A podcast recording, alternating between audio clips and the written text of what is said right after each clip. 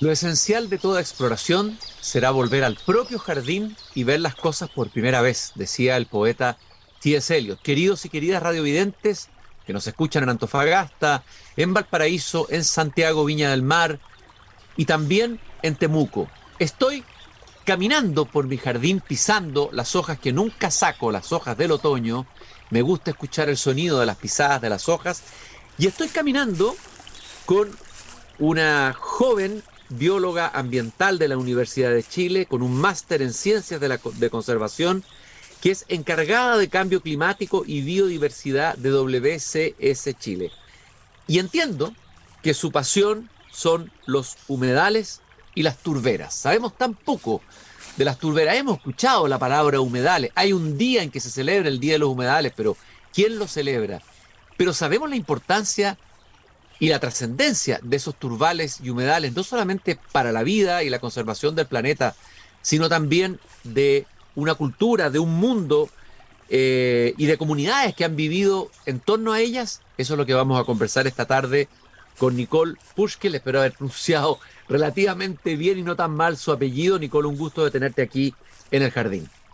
Hola Cristian, muchas gracias por la invitación a caminar contigo por este jardín. Y vamos caminando es un jardín chiquitito, como podrás ver. Aquí no hay ningún humedal. Me encantaría tener un humedal cerca. Lo primero que me gustaría preguntarte es, ¿qué es la biología ambiental como disciplina? Como curiosidad. ¿Y desde cuándo existe? La biología ambiental se refiere a esta, ¿cierto? Siempre hemos escuchado biología como este término bien amplio, que el estudio de, de lo vivo, de la vida, bio. Em, pero la biología ambiental como disciplina se enfoca justamente en aquella parte de la biología que se relaciona con mm, nuestro, nuestra relación con la, entre el fondo entre las personas y este ambiente en el que habitamos.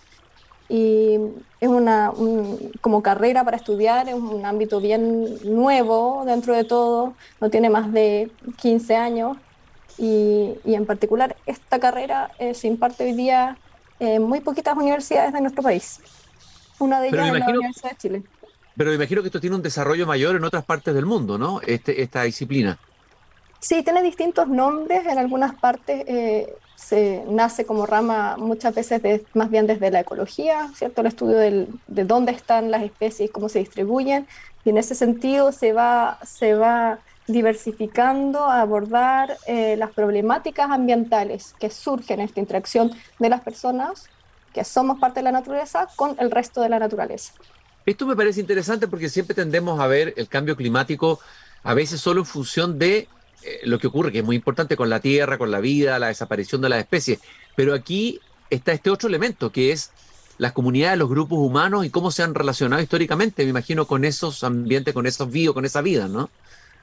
Y en ese sentido, la biología ambiental es solamente un ámbito o un enfoque a poder abordar estos, estas interacciones de manera, ojalá transdisciplinaria, pero al menos interdisciplinaria. Entonces, estamos nosotros, los biólogos ambientales, que ponen justamente la patita biológica, pero en, debería ser en conjunto con otros actores, otros profesionales del más duro de las ciencias sociales, eh, de la medicina veterinaria, por ejemplo.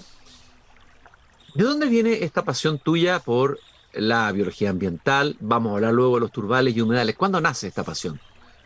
Yo eh, soy nacida y criada en Osorno, en la región de los lagos, eh, así que es, más fácil, tenemos más cerca, por ser una, ciudad más chica, tenemos más cerca la naturaleza, somos más parte de la naturaleza y en ese sentido eh, a mi familia siempre le gustó salir a pasear y conocer los parques nacionales que teníamos cerca y de ahí se fue gestando como esta conexión con la naturaleza y amor por ella. Y siempre me gustó la biología y cuando hubo que decidir eh, qué estudiar, yo no conocía la carrera, biología ambiental. Y tuve la suerte que fue el primer año que se pudo postular eh, por una plataforma online. Ya no había que completar esos papelitos para elegir qué carrera. Ah. Y escribí biología y apareció como entre las opciones biología ambiental, así que me, me metí a ver la, la malla y y a pesar que los primeros dos años eran bien ciencias básicas, física, química, matemáticas, a partir del tercer año ya eh, me, enganchó mostrándome eh, los lados de más sociales, pero más eh, biológicos ambientales, evaluación de impacto, conservación. y así supe de la carrera. Tú hablaste ahí de conexión, con la naturaleza, Nicole. Bueno, uno tiene la, sensación, y, lo ha leído, de que los, los pueblos ancestrales, las culturas eh, eh, que habitaron nuestro continente tenían esa conexión y que en algún momento se rompe esa conexión eh, con lo que alguien ha llamado el ánima mundi, el ánima del mundo que estaba ligado con el mundo interior. O sea, había como un, una conexión, bueno, el mundo, la naturaleza era sagrada, se perdió esa conexión. Ah, cuéntanos un poco de esa conexión que tú tienes con la naturaleza y cómo se conecta con, o no se conecta con esa conexión de la que te hablo yo de los, de los pueblos originarios con la naturaleza. Sí, la verdad que eh, es esa conexión de la que hablamos y que sin duda los pueblos originarios la tienen a flor de piel, es esa conexión profunda y diaria y el reconocimiento que somos parte de una misma cosa.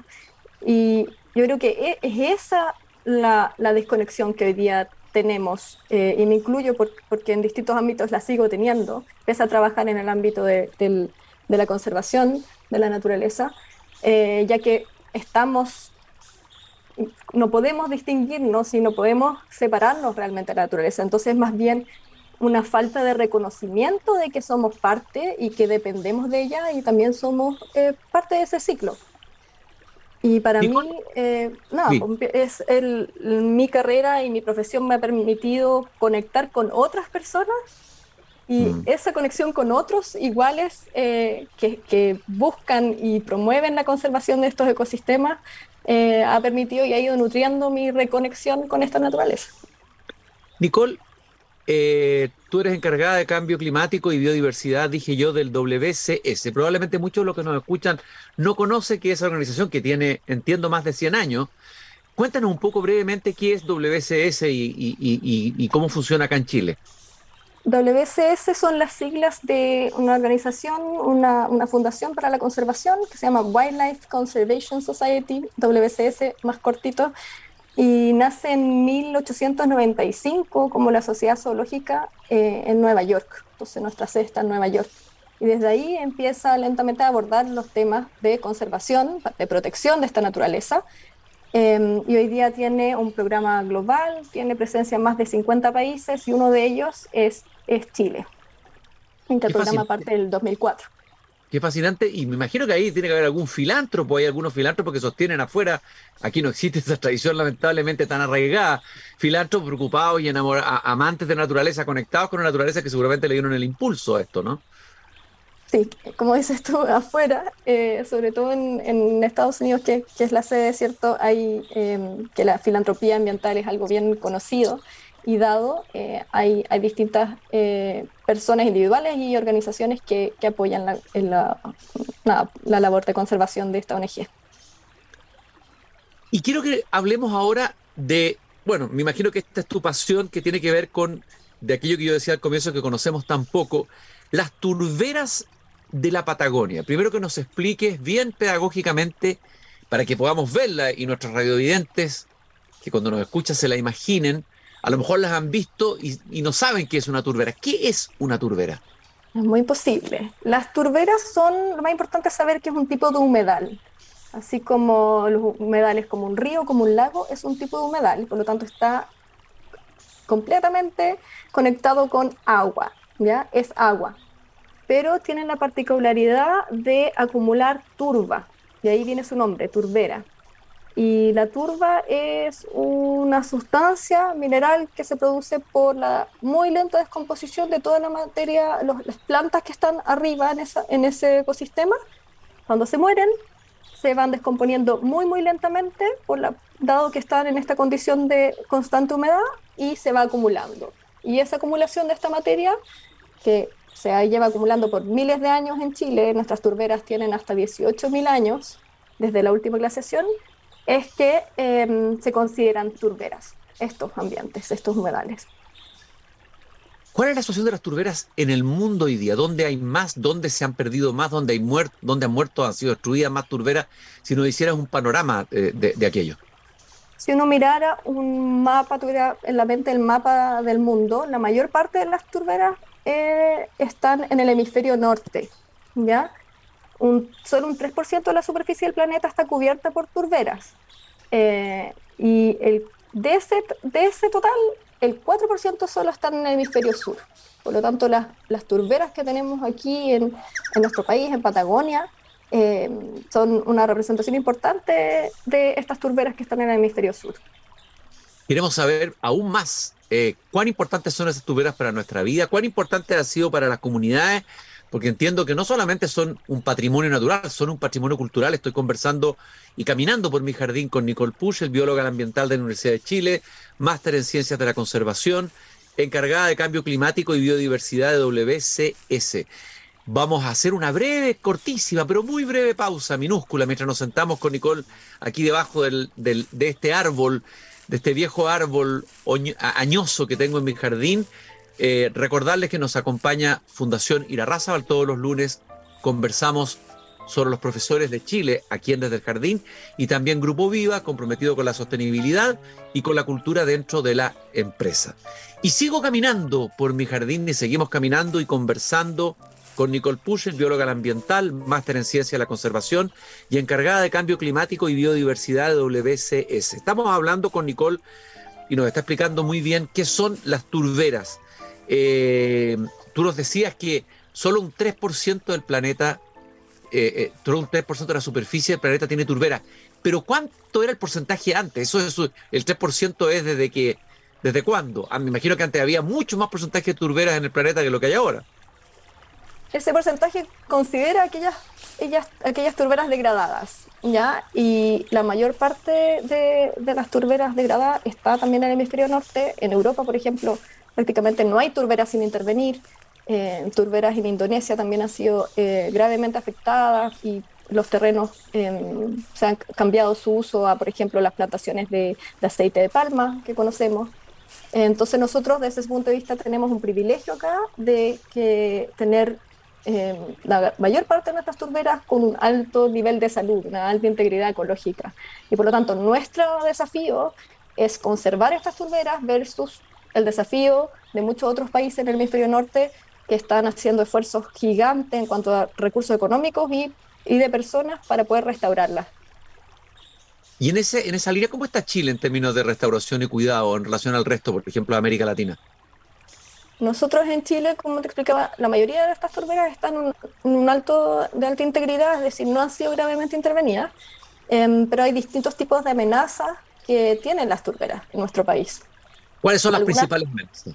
Las principales es la extracción de turba, esta sustancia mineral que decíamos que lleva miles de años eh, acumulándose en las distintas turberas y para eso está considerado como una sustancia mineral en el Código Minería y por lo tanto toda la turbera en Chile es susceptible de extracción, o sea, alguien puede pedir el permiso para poder extraer este mineral, la turba, independiente de la propiedad de esas tierras. ¿ya? El código de minería está por sobre la propiedad privada.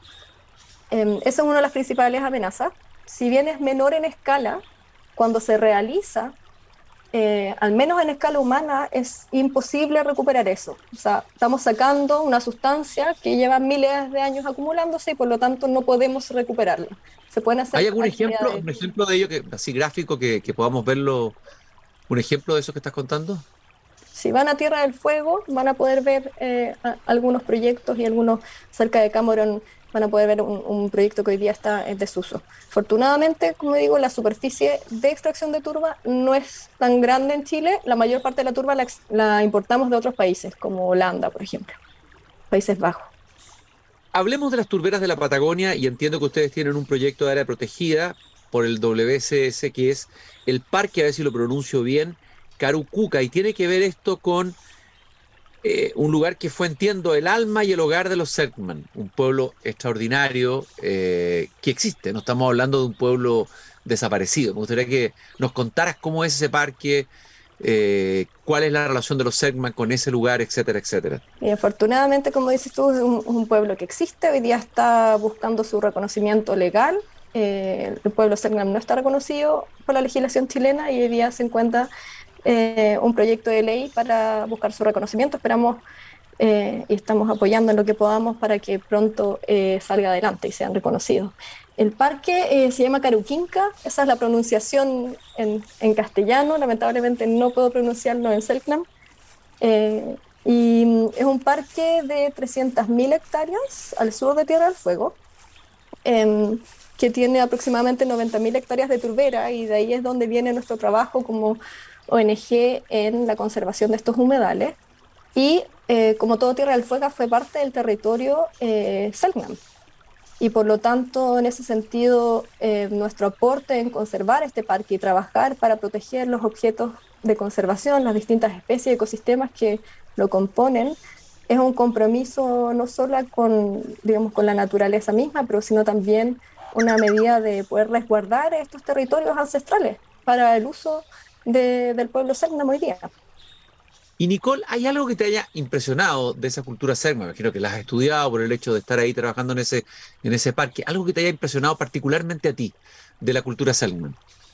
A mí me llega muy profundamente, eh, y, voy a ocupar eh, sus palabras, pero las, las, turberas reconocidas como ancestros del pueblo Selknam, el lugar donde sus antiguos reposaron a descansar y, y se convirtieron en turberas. Y ese, esa conexión que justamente habla de lo que partimos hablando en, en esta caminata, de, de, conexión profunda con la naturaleza, con lo que ello significa, eh, a mí me ha, me ha, marcado mucho desde que he podido comenzar a interactuar con, eh, con distintas personas cercanas. Es una, a ver, no una idea, sino que es una creencia en el buen sentido de la palabra, muy poética, muy potente. Imaginemos si todos nosotros eh, eh, viéramos en cada árbol, en una esquina, incluso en la ciudad, eh, que esos son nuestros ancestros, que ahí están el alma de nuestros ancestros. ¿Cuán diferente sería nuestra manera de relacionarnos?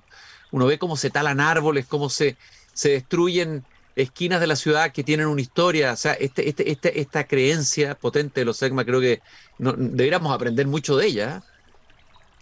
Correcto, estoy completamente de acuerdo serían bastante distintas las cosas para cada uno de nosotros si es que tuviéramos ese reconocimiento diario.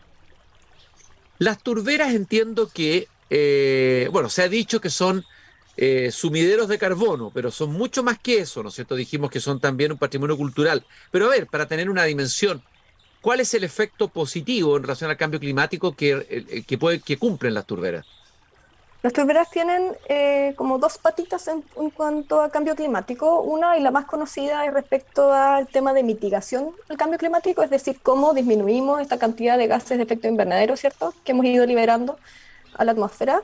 Y en este sentido, las turberas, eh, en la condición de que llevan miles de años capturando carbono en su estructura, eh, si es cualquier degradación que sufren estos ecosistemas, empiezan a liberar este carbono en la atmósfera. Y por lo tanto, es, es muy necesaria la protección de estos ecosistemas si queremos cumplir con todas nuestras metas en cuanto a mitigación al cambio climático. Por ejemplo, solo a nivel de Chile, las estimaciones dicen que eh, hay como 4,7 veces más carbono acumulado en las turberas que hay en todos nuestros bosques para que nos hagamos una idea, que siempre estamos pensando, ¿cierto?, este carbono solo en los bosques. Bueno, los bosques son muy importantes, pero hay otros ecosistemas, como las turberas, que también cumplen esa función. Es decir, debiéramos casi considerarlas como, como, como bosques, ¿no? En el sentido, eh, bosques, eh, eh, digamos, reservas de, carbono en relación al, bueno, a la, devastación que está produciendo. Estamos mirando las imágenes en Europa, las olas de calor como están golpeando a Grecia en forma dramática al sur de España. Y bueno, me parece que este, este tema adquiere el de las turberas mucho más relevancia. Hablemos, hablamos de las turberas y hablamos de los humedales. Uno podría decir que las turberas son un tipo de humedales, son distintas. ¿Cuál es la distinción entre esos dos términos? Es un tipo de humedal. Las turberas es un tipo de humedal pero siguen, siguen siendo un humedal. Aunque se vean distintos y pareciera que fueran ecosistemas terrestres, digamos, es un tipo de humedal. ¿Es cierto que los humedales son la cuna de las civilizaciones, que ahí comienza la historia probablemente de las civilizaciones, de las grandes civilizaciones? sí, sin duda las, las, personas no podemos separarnos del agua, ¿verdad? Como elemento vital para nuestro desarrollo y se reconoce que justamente las civilizaciones se han desarrollado en torno a cursos importantes de agua. Eh, y, lo, impresionante es que hoy día tenemos grandes ciudades que probablemente fueron aldeas que se hicieron al lado de esos humedales y hoy día esos humedales ya no existen. Pero es posible ver, por ejemplo, cuando uno va a Valdivia, es posible ver humedales todavía dentro de la ciudad. Y duele ver de repente humedales intervenidos por proyectos inmobiliarios gigantescos que no sé si han cuidado todo. ¿Cuál es la evaluación de esos humedales que están en las ciudades, eh, Nicole? normalmente cuando vemos, por ejemplo, el, caso Valdivia que, trajiste a la mesa, todo, es, todo ese sistema es un sistema de humedales y las ciudades se, empiezan a construir aplicando tecnología, ¿verdad?, sobre estos sistemas. Entonces lo que vemos hoy día es, lo que queda de esos humedales. Eh, ciudades muy urbanizadas como Nueva York, por ejemplo, hay mapas que muestran cuál es la distribución, todo Manhattan está cierto, esta isla llena de edificios hoy día, llena de cemento, era completamente un humedal. Estoy conversando y caminando por el jardín con Nicole Purcell, biólogo ambiental de la Universidad de Chile, abriéndonos a este mundo fascinante de los humedales y también de las turberas. Eh, pero además, estos humedales proveen o han prohibido de, muchos otros elementos, han, prohibido de alimentos, han prohibido de medicina, o sea, eh, eh, me gustaría que nos contaras todas las, todo lo que dan o han dado estos humedales a lo largo de la historia del ser humano. Desde el punto de vista de servicios, los, humedales son, son cruciales en abastecimiento en cuanto a cantidad de agua, también a calidad de agua, si se mantienen ¿cierto? la vegetación que está alrededor de, los humedales. Como tú mencionabas, proveen servicios de alimentación, proveen servicios también eh, de estética, de disfrute, que son importantes mencionarlos y que hoy día sin duda llevan a muchas personas a viajar miles de kilómetros e invertir su tiempo y su dinero en visitar ciertos humedales solo para poder disfrutarlos. Entonces la, cantidad y la variedad de los servicios que nos proveen los humedales es bastante amplia. Ustedes en, WCS, a ver, ¿cómo ven? A ver, ¿qué es lo que hay que hacer en el futuro? ¿Cuáles son las acciones más importantes? Eh, tal vez lo que debiera hacer el Estado de Chile, cuáles son las urgencias, qué es lo que hay que hacer con estos humedales, cuál sería una política correcta y tal vez usando o emulando o, mirando otra experiencia internacional que sea significativa y, e interesante de, no sé si de copiar o por lo menos de, traspasar. Nosotros trabajando con los humedales de turbera, eh, Chile ha avanzado bastante desde el punto de vista de reconocimiento de estos humedales, que eh, seguro le ha pasado a muchos que el mismo término turbera es bastante invisible y existen hoy día eh, distintos compromisos a nivel nacional, pero son compromisos hechos a nivel global. algunos de ellos están en nuestra NDC, la contribución determinada a nivel nacional, que es la forma en que el país se compromete de acuerdo en el marco del Acuerdo de París, que son estos acuerdos, ¿cierto?, para, para avanzar todos juntos a las naciones en cuanto al cambio climático. Y ahí hay dos, em, dos compromisos particulares de humedales que se enfocan en turberas. El primero de ellos es relativo al desarrollo de inventarios. Necesitamos saber dónde están las turberas a lo largo de nuestro país. Y el segundo tiene que ver con justamente poder desarrollar metodologías que permitan eh, evaluar cuál es el aporte en adaptación al cambio climático y en mitigación al cambio climático. Esto, en el fondo, con miras a que en el futuro eh, estos, este, estas humedales, estas turberas puedan ser considerados eh, en nuestro inventario de gases.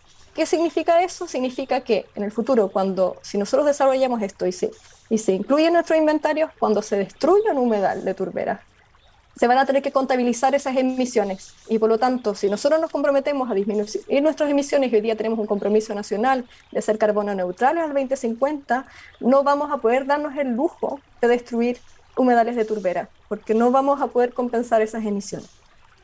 Y, por el otro lado, el lado positivo va a significar que si nosotros mantenemos nuestras turberas, también vamos a poder estar contabilizando, así como lo estamos haciendo hoy día con los bosques, cuánto estas turberas están capturando carbono.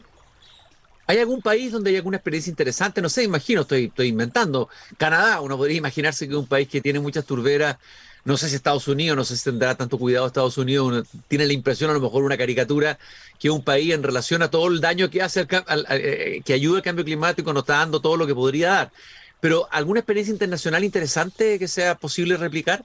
Que tú conozcas? Hay muy, hay muy poquitos países que tienen incorporados compromisos de turberas en, su, en sus compromisos internacionales de cambio climático. Solo 13, 13% de los países ha presentado algo. Y aunque uno crea que los otros países están muy desarrollados, uno piensa Canadá, tú lo mencionaste, ¿cierto? Tiene las proporciones más grandes de turberas en su país y uno piensa que estos países desarrollados tienen todo resuelto y tienen los mismos desafíos que nosotros, tienen los mismos desafíos en cuanto a minería, en que la, extracción de turba está en su sistema y tienen los mismos eh, desafíos en cuanto a inventarios. Entonces, em, la verdad es que se avanza bastante, bastante lento. Hay algunas metodologías que se están desarrollando y con las cuales esperamos poder conversar justamente en este tema de mediciones de, de, de los gases de efecto invernadero y turbera. Pero no está todo resuelto, ni afuera ni en Chile. Eh, eh, hemos visto imágenes, yo decía, de, los incendios, eh, uno, de los síntomas, ¿no es cierto?, del desorden que está produciéndose en Gaia, en, la Tierra hoy día, producto del cambio climático, pero también las inundaciones. Hemos visto imágenes bien fuertes, incluso inundaciones. Vi la otra vez una imagen de, París, una parte de París inundada por el río Sena, etcétera. Entiendo que los humedales protegen de las inundaciones, es decir, eh, sería interesante pensar inundaciones en la ciudad de Santiago, no sé si hay humedales rescatables todavía o no, eh, o en otra ciudad donde pudieran producirse inundaciones, que es importante conservar esos humedales. Sí, en el fondo los humedales en sus, en sus cursos y cauces naturales siempre tenían, no, no estaban, pensemos en el, en solo en el río Mapocho, ¿verdad? Hoy día han causado, eh, su cauce es hoy día de cemento, estuvimos hace pocas semanas, ¿cierto?, con grandes precipitaciones en que vimos el río hasta arriba, a tope con este cauce artificial. Normalmente esos terrenos hubiesen tenido un espacio para poder, para que el río creciera, estas crecidas normales, y en ese sentido eh, la vegetación que acompañaba estos sistemas también permitía eh, amortiguar un poco la, la, crecida de las precipitaciones. Ahora hay parte de esas precipitaciones que sí el aumento en la cantidad de precipitación en menor cantidad de tiempo sí están asociados también a eventos de cambio climático. Entonces, en el fondo, en la medida que nosotros mantenemos saludables estos, estos humedales, mantenemos la vegetación que está circundante, podemos hacer frente de mejor manera a los eventos de precipitaciones extremas y prevenimos la crecida y la salida. Para eso también tenemos que dejar de construir pegado a, a los cursos de agua. O sea, eso es algo que, que, que también tenemos que hacer un mea culpa ahí en el diseño de, de, las ciudades. Obviamente no estamos hablando en particular de Santiago, que eso pasó, esas construcciones eh, ya están ahí desde hace mucho tiempo, pero, pero sí en el diseño de, de, de, de cómo las ciudades crecen en torno a estos humedales. Nicole, ¿cuál es el humedal más bello que tú hayas conocido? Hablemos eh, para, estéticos aquí, puramente. El más bello. Para mí, las turberas del Valle de la Paciencia en, en Tierra del Fuego, en Caruquinca. Les los voy a describir un poquito. Imagínense eso, estar eso. En, un mirador, en un mirador. para que la imaginación lo vayamos visualizando en nuestra imaginación. Ya, ojalá, las, ojalá las puedan buscar después, pero imagínense estar en un mirador mirando hacia una cordillera y un valle en la mitad. Se ve como una manta rojiza con algunos ojos de agua, positas de agua, una extensión gigante que solo verla te, te transporta pura tranquilidad y ver así como esta gran turbera esponja que son los musgos de Sphagnum, que es esta especie que, que crece en esas turberas en particular. Rosco esparcido por todo el territorio. Es una cosa para mí que la he visto muchas veces y cada vez que voy me, me quedo sin aliento. Qué bello, verdaderamente cerré los ojos y me imaginé ahí sentado eh, frente a esa turbera y pensé, es ahí aquí están también nuestros ancestros estas turberas son nuestras abuelas o bisabuelas, nuestras madres. Eh, tú has dicho y dijiste alguna vez que el Día de los Humedales, que se celebra entre paréntesis en febrero en medio de grandes olas de calor, debiera ser tan popular como el Día de la Madre, ¿no? Eh, ojalá que algún día eso ocurra. Creo que esta conversación, este paseo por el jardín contigo, Nicole, nos ha ayudado a tomar conciencia, a enamorarnos más de estos humedales y turberas. Muchas gracias por eh, haber venido a mi jardín a conversar conmigo sobre un tema tan interesante y tan, tan urgente, tan, tan eh, relevante, ¿no? Eh, gracias a ti, Cristian. Como país, como civilización. Muchas gracias a ti y celebremos el otro año, el 2 de febrero, el Día de los Humedales y el 2 de junio, el Día de las Turberas. Me, me, comprometo a que haremos un programa especial, entonces, el Día de los Humedales acá en Desde el Jardín. Lo tomaremos como algo ritual a repetir. Muchas gracias, Nicole. Y también saludo a todos los radiovidentes que nos escuchan en Antofagasta, en Temuco, en Valparaíso, Viña del Mar y Santiago. Mañana vuelvo a abrir de nuevo la verja de madera de mi jardín para tener un paseo y una conversación en mi jardín tan interesante como esta. Hasta mañana.